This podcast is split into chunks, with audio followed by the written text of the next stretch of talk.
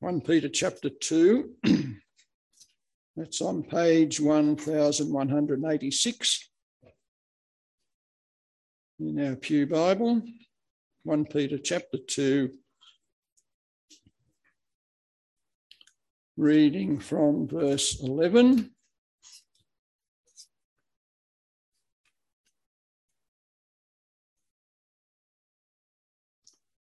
Dear friends, I urge you, as aliens and strangers in the world, to abstain from sinful desires which war against your soul. Live such good lives among the pagans that, though they accuse you of doing wrong, they may see your good deeds and glorify God on the day he visits us. Submit yourselves for the Lord's sake to every authority instituted among men whether to the king as the supreme authority or to governors who are sent by him to punish those who do wrong and to commend those who do right. For it is God's will that by doing good you should silence the ignorant talk of foolish men. Live as free men, but do not use your freedom as a cover up for evil. Live as servants of God. Show proper respect to everyone love the brotherhood of believers, fear God, honour the king. Slaves, submit yourselves to your masters with all respect, not only to those who are good and considerate, but also to those who are harsh. For it is commendable if a man bears up under the pain of unjust suffering because he is conscious of God. But how is it to your credit if you receive a beating for doing wrong and endure it? But if you suffer for doing good and you endure it, this is commendable before God. To this you were called because Christ suffered for you, leaving you an example that you should follow in his steps. He committed no sin, and no deceit was found in his mouth. When they hurled their insults at him, he did not retaliate. When he suffered, he made no threats. Instead, he entrusted himself to him who judges justly. He himself bore our sins in his body on the tree, so that we might die to sins and live for righteousness. By his wounds you have been healed. For you were like sheep going astray, but now you have returned to the shepherd and overseer of your souls.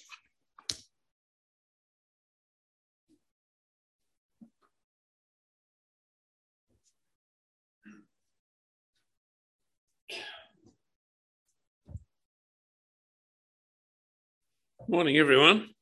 It's one of those mornings, I'm afraid. It's the morning you go off to coffee, as you usually do, and you get back and you decide to print your sermon out. And your computer says no. So uh, that's what's happened. There is no sermon here, so we'll see how that goes. Hold on. We really need to pray. Let's pray. Father, uh, Lord, we do thank you that you've gathered us, brought us here. It's cold, but we thank you that it's warm in here. And we ask, Lord, that you would help us to uh, be warm to your word, to your grace, your truth, and to follow your ways and to keep me from error and to help me to have something to speak. In Jesus' name. Amen. yes, that's true. There is no sermon printed out. But nevertheless, we've got me. Um, I might remember it, some of them.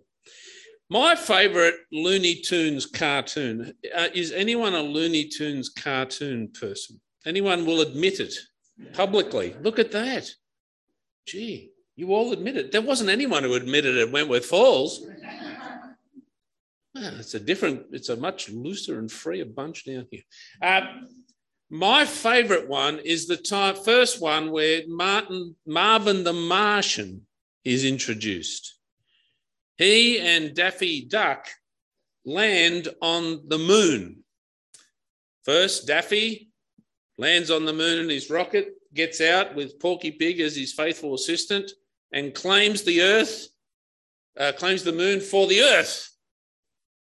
And then, just as he does that, out of the heavens comes another rocket, comes down, and Marvin the Martian, who became famous after this, out he comes and he sticks a flag in and said, I claim the moon in the name of Mars. Indubitably, I think he used to say.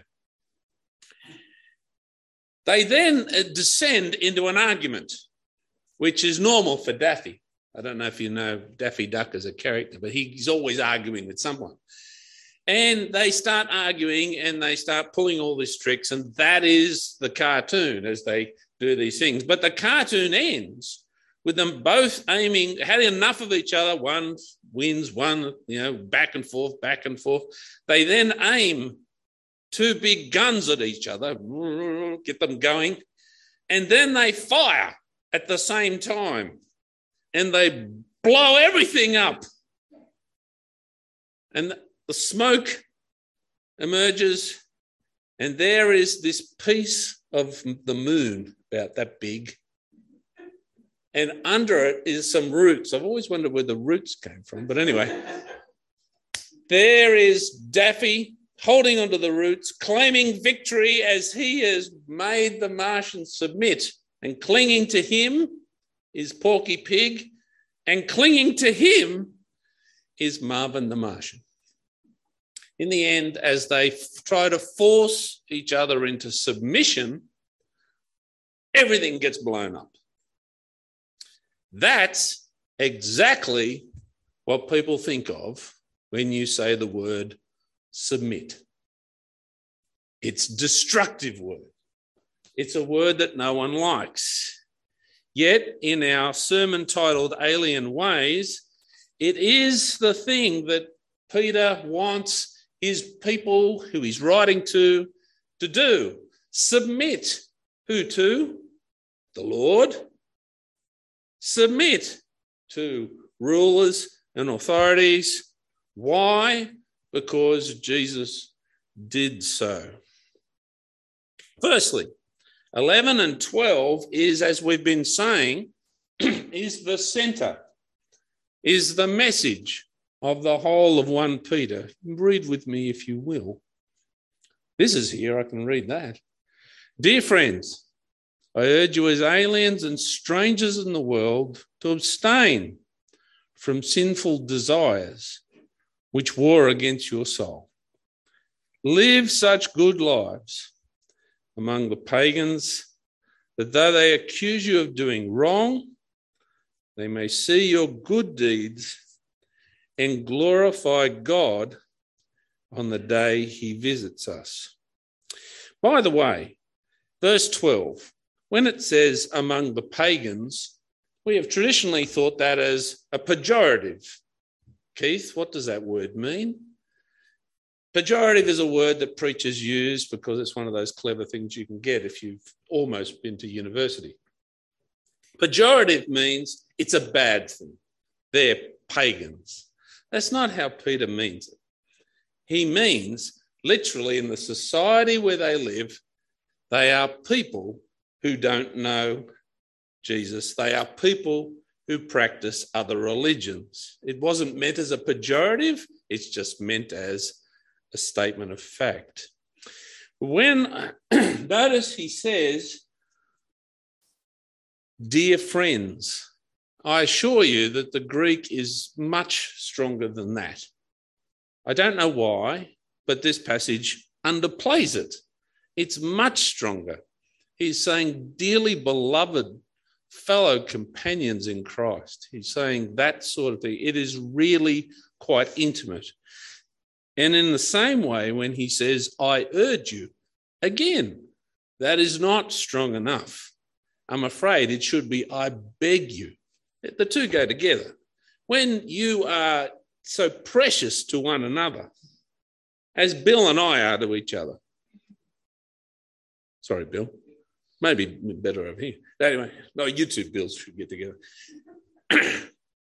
As we, they're precious to him now, they really, really cares for them. And he strongly urges, begs them, please do this. That's the strength that he's saying in verse 11 and 12. He wants them to have godly desires. Desires in our culture are something to give into. If you desire something, have it. If you want it, get it. If you think you should do, do it. That's really our culture. As you might think, it's really the sort of thing that they're saying when he says, live such good lives among the people who think like that. Just do, just be, desire, get. He's saying, I urge you as aliens and strangers, which is code word as for God's people, because that's who aliens are. That's what they are. God's people. As God's people, say no. Don't do. Though you desire things of this world, which are others will do, keep away. Keep them out of your life. Far away as a 40 foot pole, keep them away. I urge you, I beg you. This is who we are. Choose God's way. Live God's life amongst everyone as they do these things because they'll see, they'll know. He's urging them, he's begging them. It's a struggle they go through, it's a struggle we all go through. How do we live? He wants us to live as though we are not from here, but we are God's, that we are Jesus's, that we let His desires be our desires. Want those ones. But the other desires of our world to have, to be, to do, to get, to always have against you blah, blah, blah. All the things you can think. He's saying, keep them away from you. I beg you, do God's good things. Want them, desire them. Know them and live those lives to the glory of God. Secondly, he says, aliens, submit verse 13. Submit yourselves for the Lord's sake to every authority instituted among men, whether to the king as the supreme authority or to the governors who are sent by him to punish those who do wrong and to commend those who do right. As we said, submission is a dirty word. I don't like the word. And I've been living with it all week. My guess is you hate the word too. There's something in us, there's something in our culture to not submit, but instead to rebel. I don't know about you, but I uh, am on Instagram. Anyone else on Instagram? Don't go looking for me. I'm not fun. Angela, you're on Instagram. You'd be fun to follow it's amazing. All the images that come up on Instagram are people who rebel. They often are. I don't see lots of people who are around doing normal things. There are always people who have done something sort of rebellious. They want to be known for it, they want to be seen doing it. They live with that as part of their image. It is a dirty word submit. But Peter says, submit to every authority. Remember what the context of this book is. These people, as we said, are under the pump, they're under persecution. They are people who are suffering for doing the right thing. Peter's response, as it has been and it's here, honor every authority. Submit to rulers over you. Now, Uh, this is the bit I've forgotten Wentworth Falls, but I'll bring it in here. I've remembered. The Bible is full of examples where that's not true, which is a bit strange, isn't it?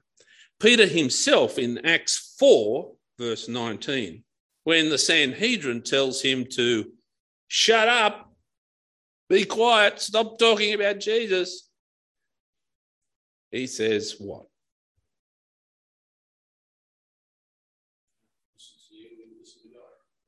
That's why I love Bill. See, that's why we're so close.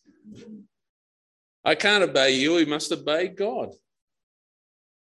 Uh, Pharaoh, uh, Pharaoh uh, go out and, not Pharaoh, when Moses is meant to be uh, drowned, what happens? Do they obey that? They put him in a basket and down he goes away. There's lots of examples where the authority speaks and they're not obeyed. It's an interesting question. What do we do? You still find when Peter does says to the authority, We can't obey you, he doesn't do it in a way that is disrespectful. I think he does exactly as he does here. Jesus himself spoke truth to those who challenged him. But he did so in a way that honored them, for he says in verse 15, it's God's will. By doing good, you should silence ignorant talk, live as free men, but do not use your freedom as a cover up for evil. Show proper respect to everyone, love the king, brotherhood of believers, fear God, honor the king. They are put in charge by God. We are to live good lives. We're to live as free people. Free from what? Free from sin. But don't let your freedom be an excuse to do the wrong thing. Another problem with this chapter, of course, and with this verse is that Peter is writing to the people who is amongst them, who he's writing to. They're, they're in front of him. And some of them are slaves. Now, put up if you think slavery is a good thing. Put your hand up. Anyone? No, no one's going to put their hand up for that. I can't even get Angela to put her hand up for that one. It's obviously a terrible thing, slavery. In Peter's time, Roman slaves were treated terribly. We have the images of the American slavery and all that sort of in our heads. It's not quite the image that we should have, but doesn't matter. It was terrible. Peter is not challenging that here. You can't deny that. What he is saying is he's speaking to his people. And he says to them, honor. Slaves, verse 18, submit to your masters with all respect, not only to those who are good and considerate, but also to those who are harsh. It's not easy to read those verses in the sense, but even they as they face authority that's very close to them and over them, they are to submit themselves and do good. It's the principle that Peter wants to have as an alien person in this world do good, even when it's not coming your way. Do good. Peter wants them to use their lives as a way to glorify Jesus in all situations, whether you're under persecution, whether you're under harsh treatment, whether you've been treated well. Peter wants that concern eventually Christians were involved in getting rid of slavery in the English Empire. I think that's right. It took a while. We sing hymns of a man who used to be a slave cap, uh, ship captain, of which he was greatly repented of. But even his life and many others were complicated and not quite as black and white as we would like. We say no to slavery, rightfully so. There are slaves, there are more slaves to life today than at any time in history. The Bible is not condoning slavery here. But what Peter wants them and us to do is to live good lives, whatever your circumstance. Let God be glorified. And he does so because of our alien Lord in verses 21 to 25. This you are called because Christ suffered for you, leaving you an example that you should follow in his steps. Verse 23 When they hurled their insults at him, he did not retaliate. When he suffered, he made no threats. Instead, he entrusted himself to him who judges justly. Here is our Lord, Peter says, faced with those circumstances and the unjustness that was his own trial, his own death, he submitted. He submitted even to authorities who were unjust. He submitted because he knew there was one who was just. He gave his life for us. Verse 20, uh, sorry, verse 24. He himself bore our sins in his body on the tree so that we might die to sins and live for righteousness. He became, as verse 25 will tell us, the shepherd and overseers of your, our souls. He did that by submission submission to the will of his Father in heaven, submission to the eternal plan to make sure that we would know and be his. He did that in a way that meant we know him as shepherd and overseer of your souls. Peter has a, a lot to write to these people in a very serious situation, which he is really worried about them, about how they're going to get them. Dear friends, I beg of you, urge you. He does this because he knows of Jesus. He does this because he knows what Jesus has done for them and what he faced to get them. He does this because he knows of the glory we have to live and we will live in all eternity. We have desires. We are to resist them, to flee from them, and to cling to God's desires for our lives. We have desires to overthrow authorities and powers and good things. Submit, he says. Submit that you might do good and people might see it. Submit because our alien Lord, the Lord Jesus, Jesus, submitted for us. He did that that we might know and live his ways. All these things he has done, and he urges us to follow. Let's pray. Gracious Heavenly Father, we praise you and thank you that uh, we have a Lord who has lived our lives. We pray that we might follow him. It's hard, Heavenly Father. We want so many things. Our, we want, want to do so many things. We pray that we might want to be your people and your ways. We pray that we might have your desire, the desire of your heart, and make it our desire. We pray that we would live in a good way despite what happens.